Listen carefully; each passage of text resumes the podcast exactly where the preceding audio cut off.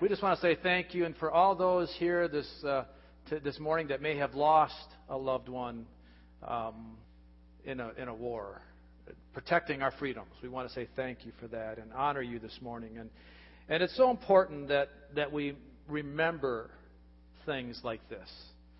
You know, there's a lot of spiritual things we can come up with when we talk about remembrance. And this morning, there's a, a very significant memorial application in the Word. And we've done that this morning. In our praise and worship, what we're really doing is that we are memorializing Jesus Christ. We are going to Him and we're saying we don't forget why we're here. We don't forget what we're to be doing. We're recognizing who you are, Christ, we are recognizing who you are, God our Father, who you are, Holy Spirit, in our lives, and we're worshiping you and we're saying thank you for being a part of our life. And not just a part of our life, but as the name of our church says, you are the center point of our life. Clearly, if Christ is your Savior, He becomes your center point, doesn't He? Doesn't He?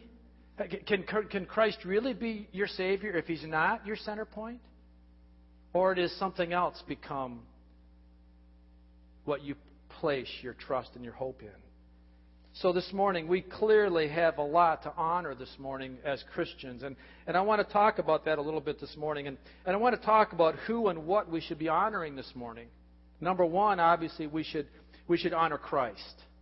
That's an obvious person to honor because of what he did for us. And, and, and not just that 33 years that he spent on earth, but if we can fully recognize that what he gave up for us was eternity, because he will never be the same.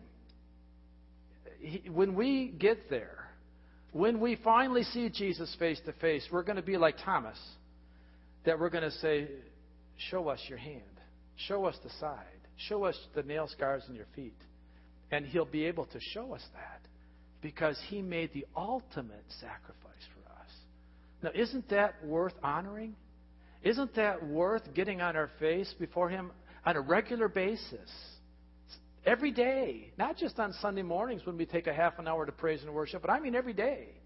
We should be on our face before God sometime throughout the day saying, Thank you, Jesus. Thank you. You are the creator, and yet you chose to come and save your creation. What an ultimate, what an honoring thing to do. And we can remember Christ and we can honor him in a multiplicity of ways through living our life righteously before Him. Living your life righteously is a way to show Him honor. Right? Think about it. If you don't live your life righteously, are you honoring Christ? Or are you kicking gravestones at Him? In all reality, you know, it's kind of silly, isn't it, if we think that we can fool God? If we can say, You are my Savior, but yet I live my life the way I want to live my life, isn't that kind of silly to think that we can do that and God doesn't see that? But yet, don't we do that so much? Don't we do that so many times? See, I, I, I just feel such an urgency and a call in my heart that, that we need to be we need to learn to be honest with ourselves. We need to learn to be honest and that who are we really honoring by the way we live? What's the evidence in your life that you love Jesus? What's the evidence? If somebody called you in a court of law today and said, What did you do this week? that would be evidence that you love Jesus, what would it be? What would it be? It's a good question. See, and I don't want to come across insensitive and, un- and assuming uh, a, a whole lot this morning, but I look at the American church today I look at the, for those that call themselves Christians, and I look at a country that calls themselves, calls ourself a Christian country, and I say, where's the evidence? And I don't see the evidence in mainstream life today. When our president will call and congratulate an NBA star for coming out to be homosexual, what's the evidence there? Where's the evidence in our abortion rates today? Where's the evidence in our divorce rates today? I don't see evidence that we're honoring Christ. I don't see evidence that we're loving Him. I don't see evidence that we're really giving Him a good honoring as remembrance.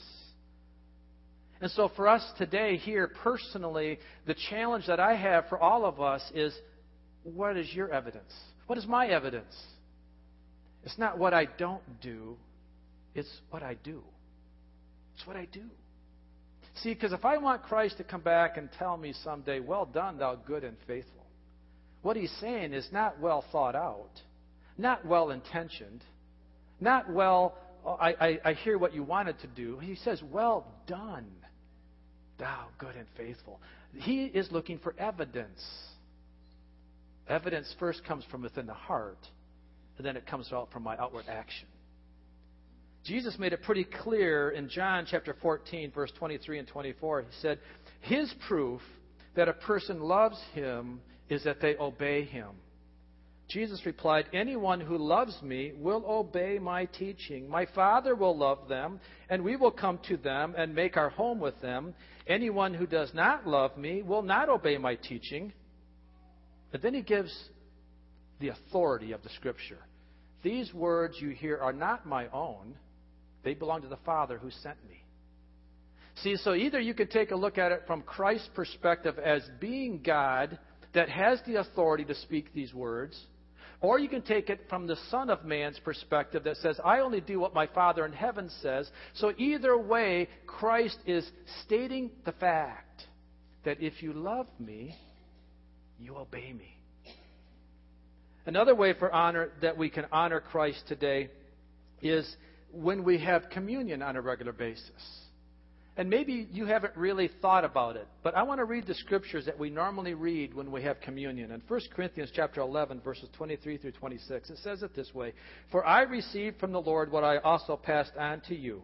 The Lord Jesus, on the night he was betrayed, took bread, and when he had given thanks, he broke it and said, "This is my body, which is for you. Do this in what? In remembrance of me.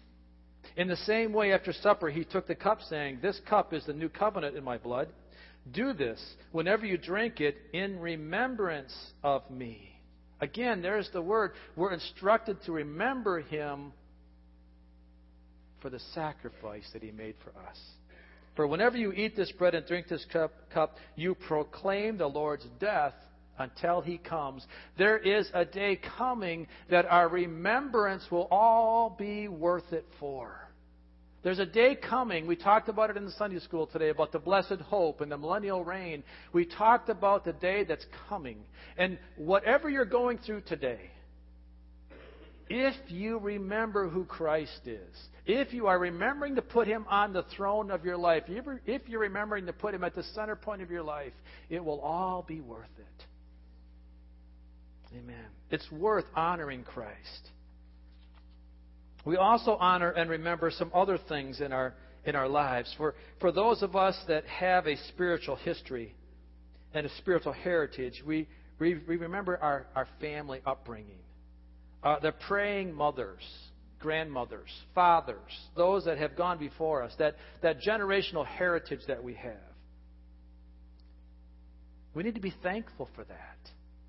We need to be thankful that we had parents and grandparents and aunts and uncles that loved us and nurtured us and trained us and brought us up with a background that gives us a firm foundation.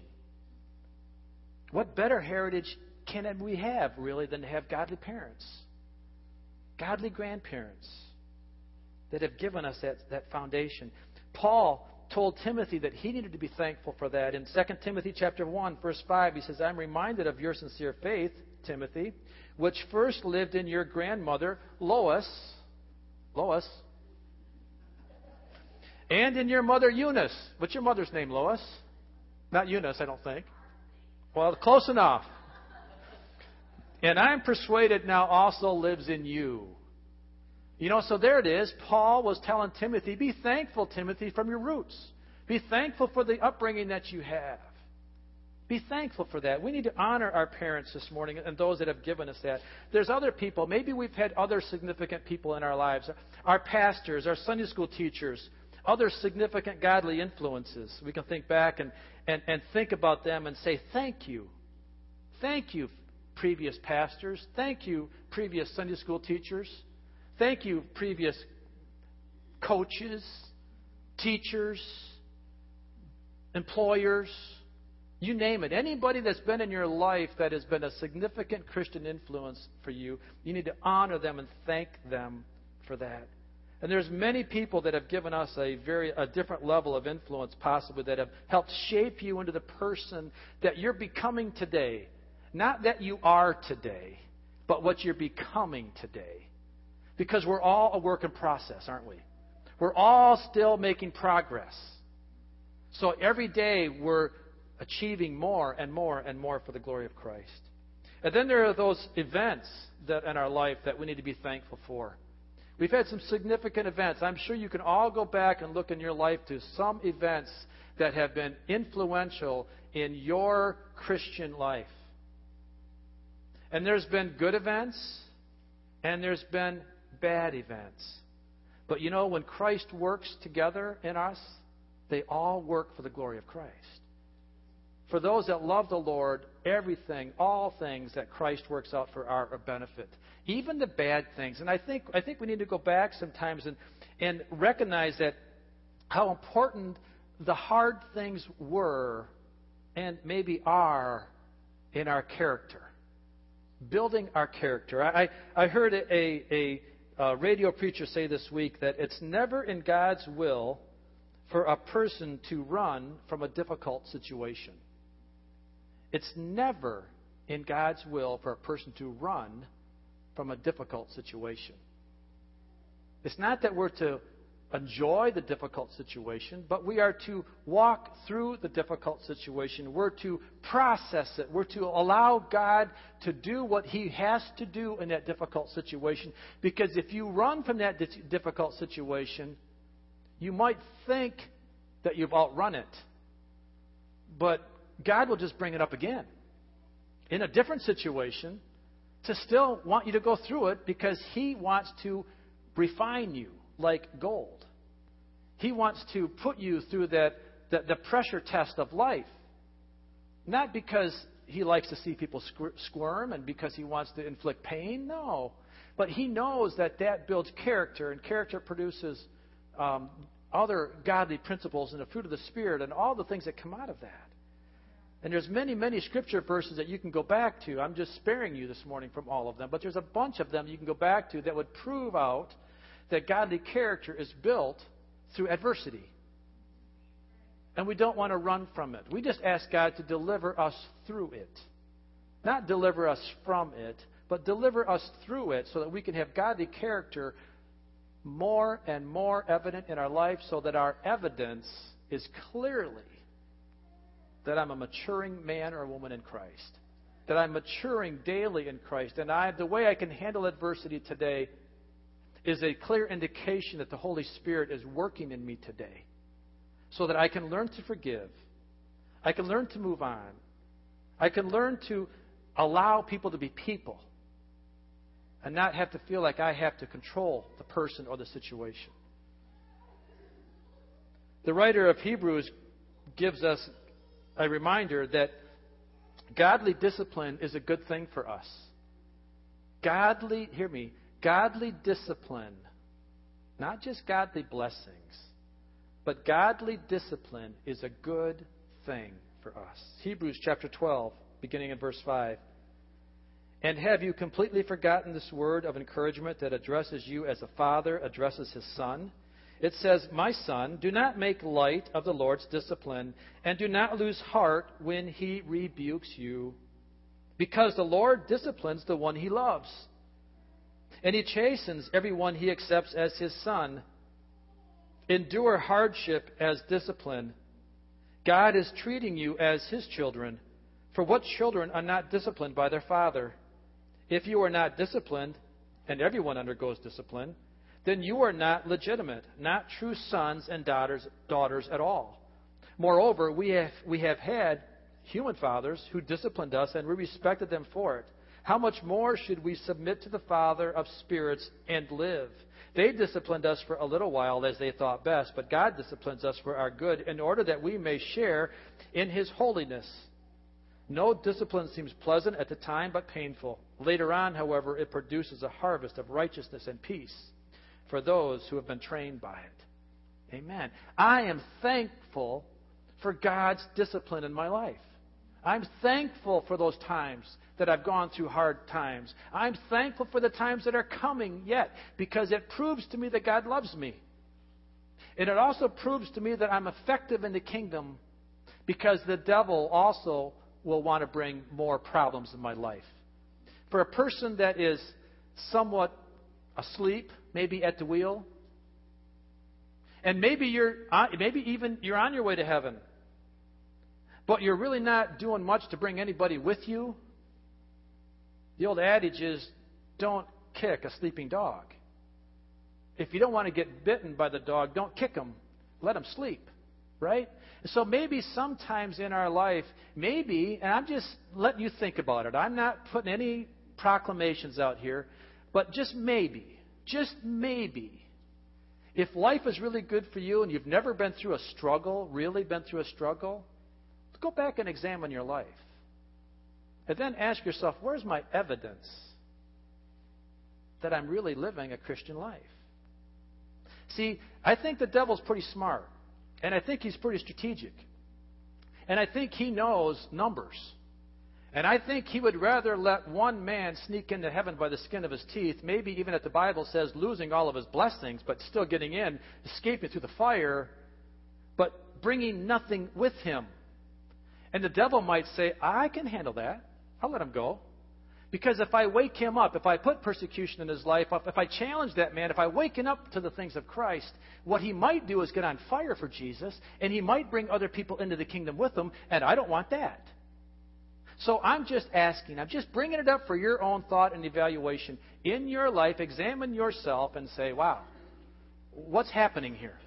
If I am going through a lot of turmoil and persecution, does that mean that God's not blessing me? Does, that, does, does God bless those he loves? Or does God discipline those he loves? The answer is yes to both. Yes, he blesses those he loves, and he disciplines those he loves, and he allows things to come into our life that would bring us a challenge, it would bring us a wake up call. Whereas the enemy will do neither. the enemy will let us sleep ourselves all the way to a low level eternity or non eternity. The devil is not going to wake you up, just so you know that. He's not going to bother you unless you're effectively working in the kingdom of God. Sometimes those that are working the hardest have the most persecution. Sometimes those that are doing the most for Christ are the ones that are getting hit the hardest on a regular basis because the devil knows that if I can knock that person out of his saddle, I can destroy his witness over here. Amen? It's, it's important that we honor our past. It's important that we honor our remembrance, but it's also important that we don't stay there too long. We can't live in the past. It's important that we understand how it has impacted us and how it's shaped us and how it's continued to shape us. But we have to be careful that we don't let the past become our idols. You know, there was a good example of that in the, in the Old Testament when Moses finally delivered the Israelites to the promised land. Finally got there after 40 years of wandering in the desert. And it was time for Moses to die. Do you know that God never allowed Moses to be buried where anybody would know where his body was? God said, I'm going to take his body and I'll take care of it. Why do you think that happened? Why? I think some of the reason is because people will have a tendency to memorialize things they can see. And so they would have a tendency maybe to um, honor Moses more than honor God if they could have had a memorial set up for Moses' burial. So God said, You know what? I'm going to take that temptation away from you. I'm just going to remove it. I'm not going to allow you to live in your past because of all the things that Moses did. What was more important is that they lived by the words that Moses said because he was an oracle of God. And those words give life. You read and you listen and you live by the words of Moses, the Ten Commandments, and all the other biblical writings that Moses wrote. And those are life giving words.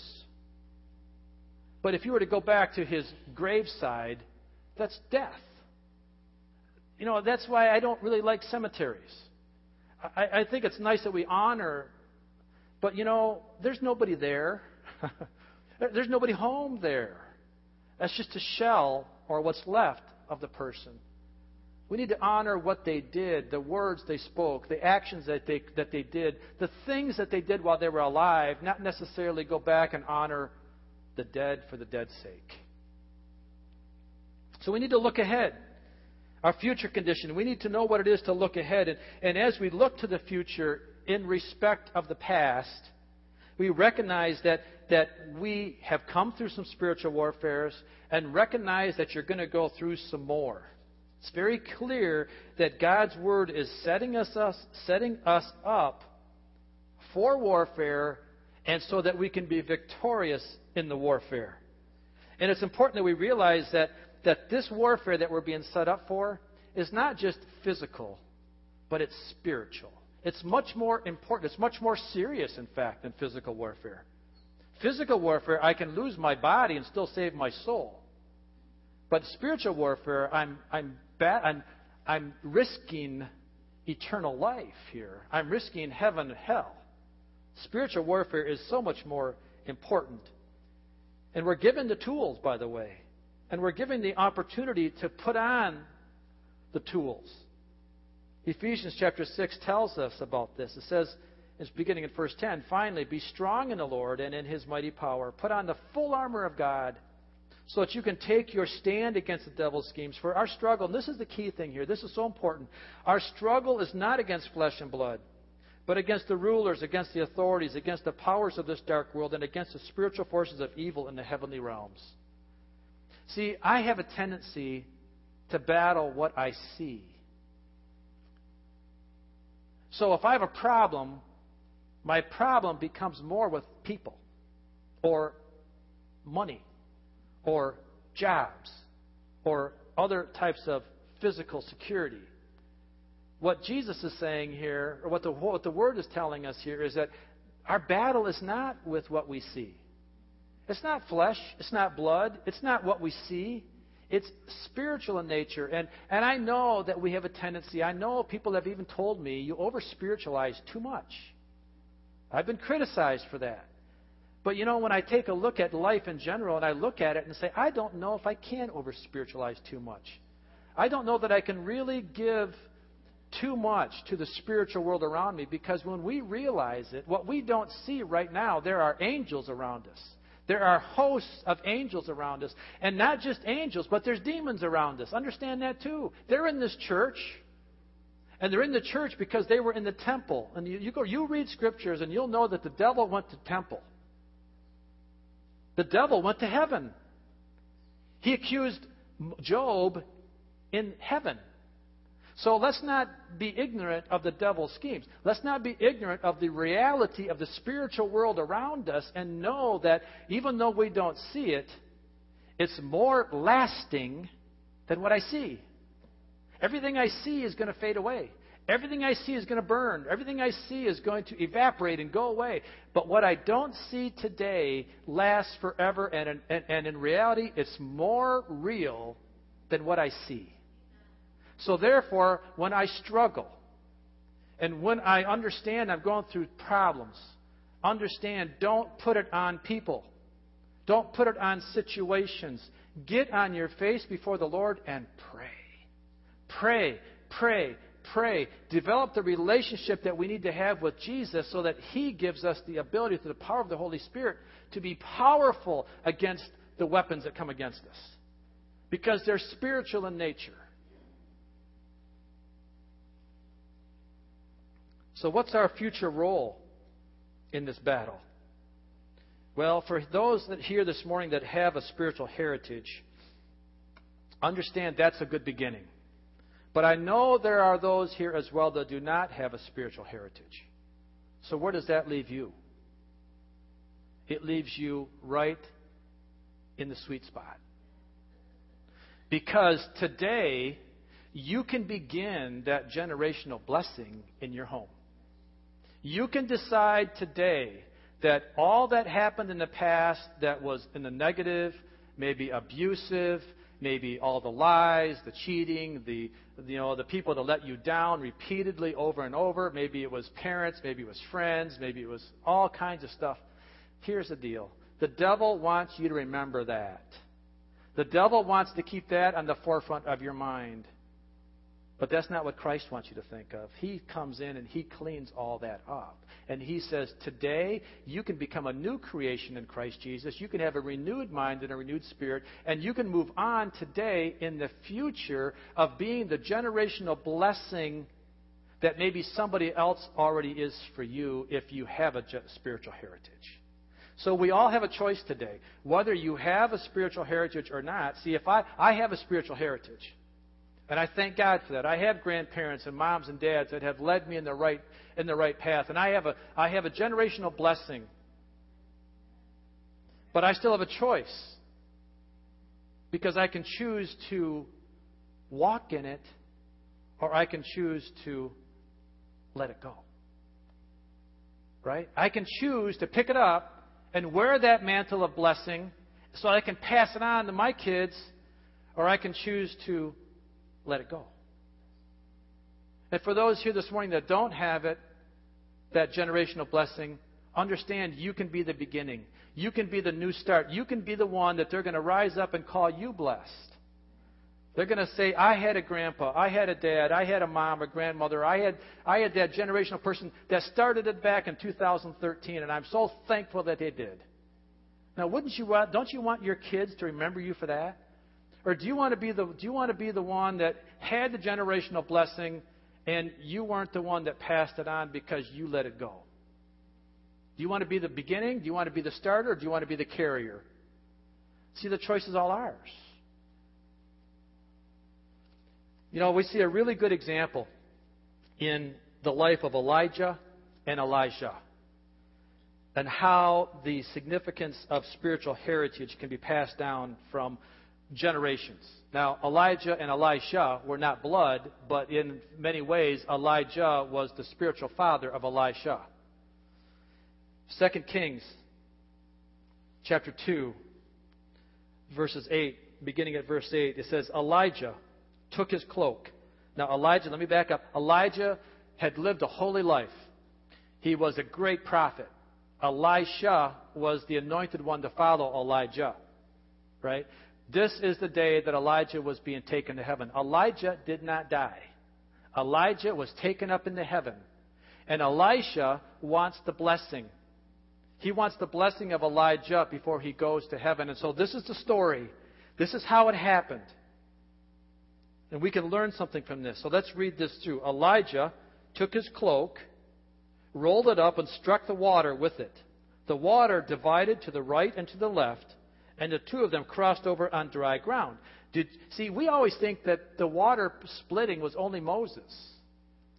But Elijah crossed over a river on dry ground. And he's not the only one. We're going to see in a minute. When they had crossed, Elijah said to Elisha, Tell me, what can I do for you before I am taken from you? Let me inherit a double portion of your spirit, Elisha replied. You have asked a difficult thing, Elijah said. Yet if you see me when I am taken from you, it will be yours. Otherwise, it will not. As they were walking along and talking together, suddenly a chariot of fire and horses of fire appeared and separated the two of them, and Elijah went up to heaven in a whirlwind. Elisha saw this and cried out, My father, my father, the chariots and horsemen of Israel. And Elisha saw him no more. Then he took hold of his garment and he tore it in two. Elisha then picked up Elijah's cloak that had fallen from him and went back and stood on the bank of the Jordan. When he took the cloak that had fallen from Elijah and struck the water with it, Where now is the Lord, the God of Elijah? he asked. When he struck the water, it divided to the right and to the left, and he crossed over.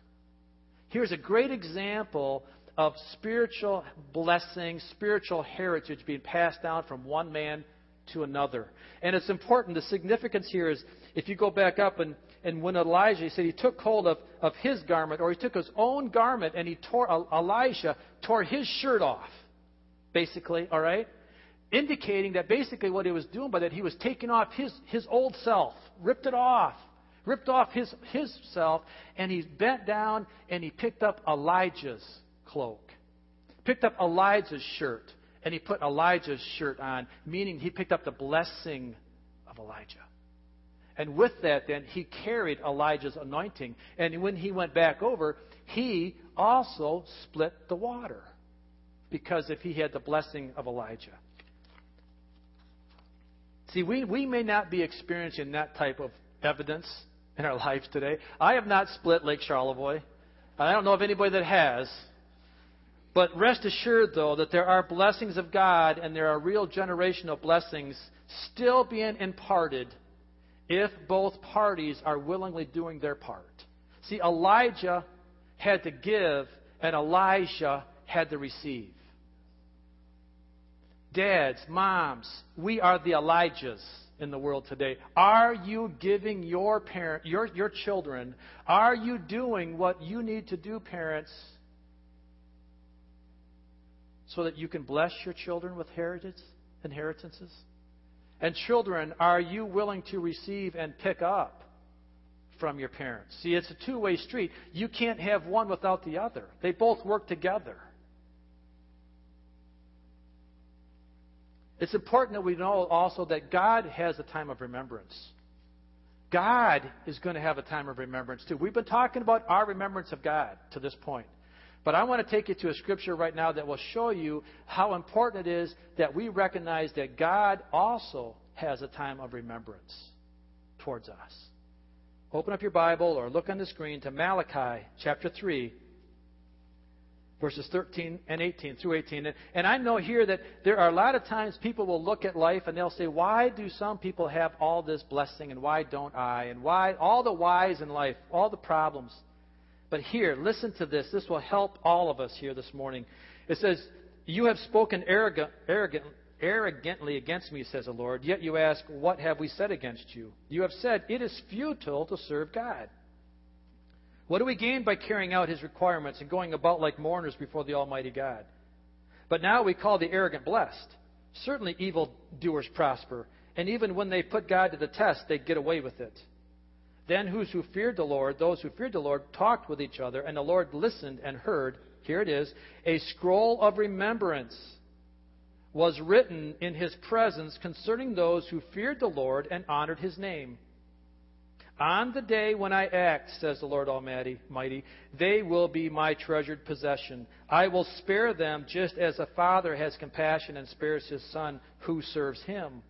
And you will again see the distinction between the righteous and the wicked, between those who serve God and those who do not. You see, we might think, or there are those that might think they're getting away with something here on earth if they're not living a righteous life. They might think so because they don't see the mighty hand of God right now. But a scroll of remembrance was written. A scroll of remembrance is being written right now in your life. What you are doing, what you are saying, what you are attempting to do, what you're not doing is all going to be recorded. The remembrance goes both ways, folks. So, how do you want to be remembered? How do you want to be remembered? Does anybody watch the, the show The Voice? Okay. Did you watch it uh, last week when Blake Shelton's, one of the girls on, on, on his team, sang, To God be the glory. All right, it was awesome. She sang a national audience. No, How Great Thou Art. How Great Thou Art. Jack Thornton. Who knows Jack Thornton? Stacy does. Yeah. If anybody knows Jack Thornton, you know that was his song. How great thou art. Well, this girl sung it on national TV and millions in front of millions of people, and it was awesome. I mean, yeah, well, you could tell because she worshiped. I mean, she was raising her hands, not just raising her hands like, like performers do, but she was worshiping on a national stage. And I sat there, because I had recorded it and watched it later. I sat there all by myself, because nobody's there, and I was crying, man. I, it just broke me down. It, it impacted me because it was real. All right, the judges came and they looked at it and they gave her a nice, good job. And then the next singer came up And, and she used to be a backup singer to Michael Jackson. And she sang one of his songs as a memorial to Michael Jackson. Now, don't get me wrong. I liked Michael Jackson. I mean, I liked some of his music. I did. I didn't like what he stood for. But whatever rhythm I had, he got it out of me. And I don't have a lot of rhythm. But whatever I had, he got it out of me. So I so I'm not against Michael Jackson, but but here's the thing. She sang a song and she did a great job, and the judges gave her all kinds of accolades. I mean, they really promoted her. They really promoted Michael Jackson. Now, let me ask you the question which of those two songs are going to be remembered in history? Which of those two songs are going to go down in eternity? Because I would think that the song this lady sang about how great thou art is going to be replayed in heaven for her. Because she's going to be able to say, I stood in front of a million people, millions of people, and I boldly proclaimed how great thou art.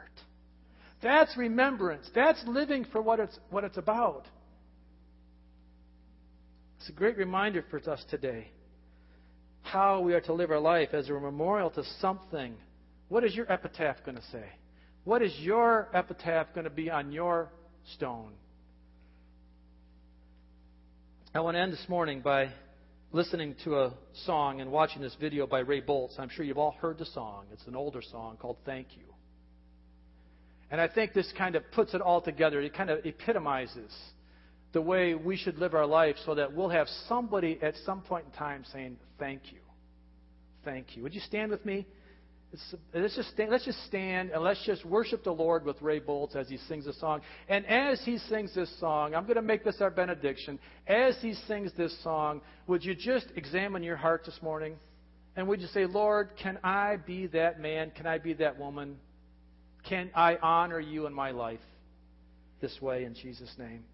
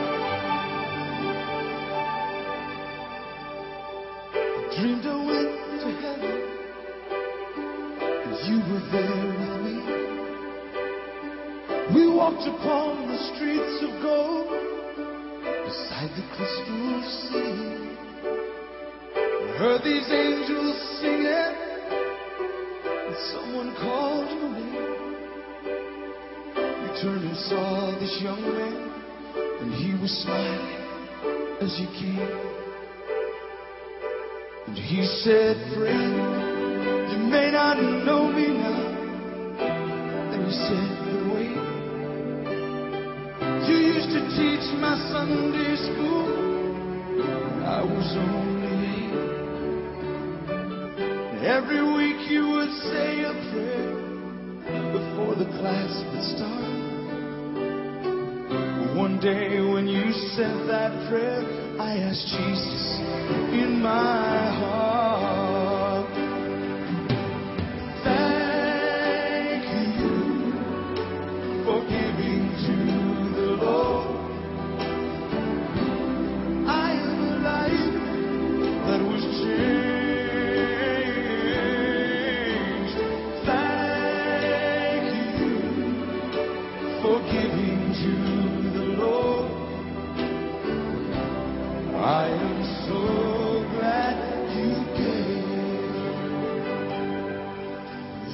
another man stood before you. He said, Remember the time a missionary came to your church. His pictures made you cry. You didn't have much money, but you gave it anyway. Jesus took the gift you gave, and that's why I'm in heaven today.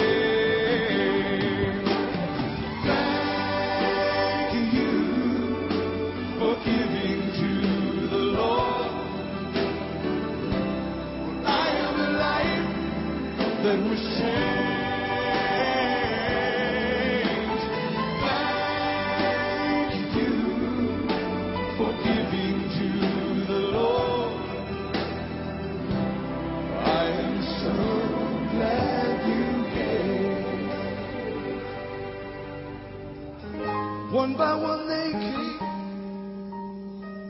far as your eyes could see. Each life somehow touched by your generosity.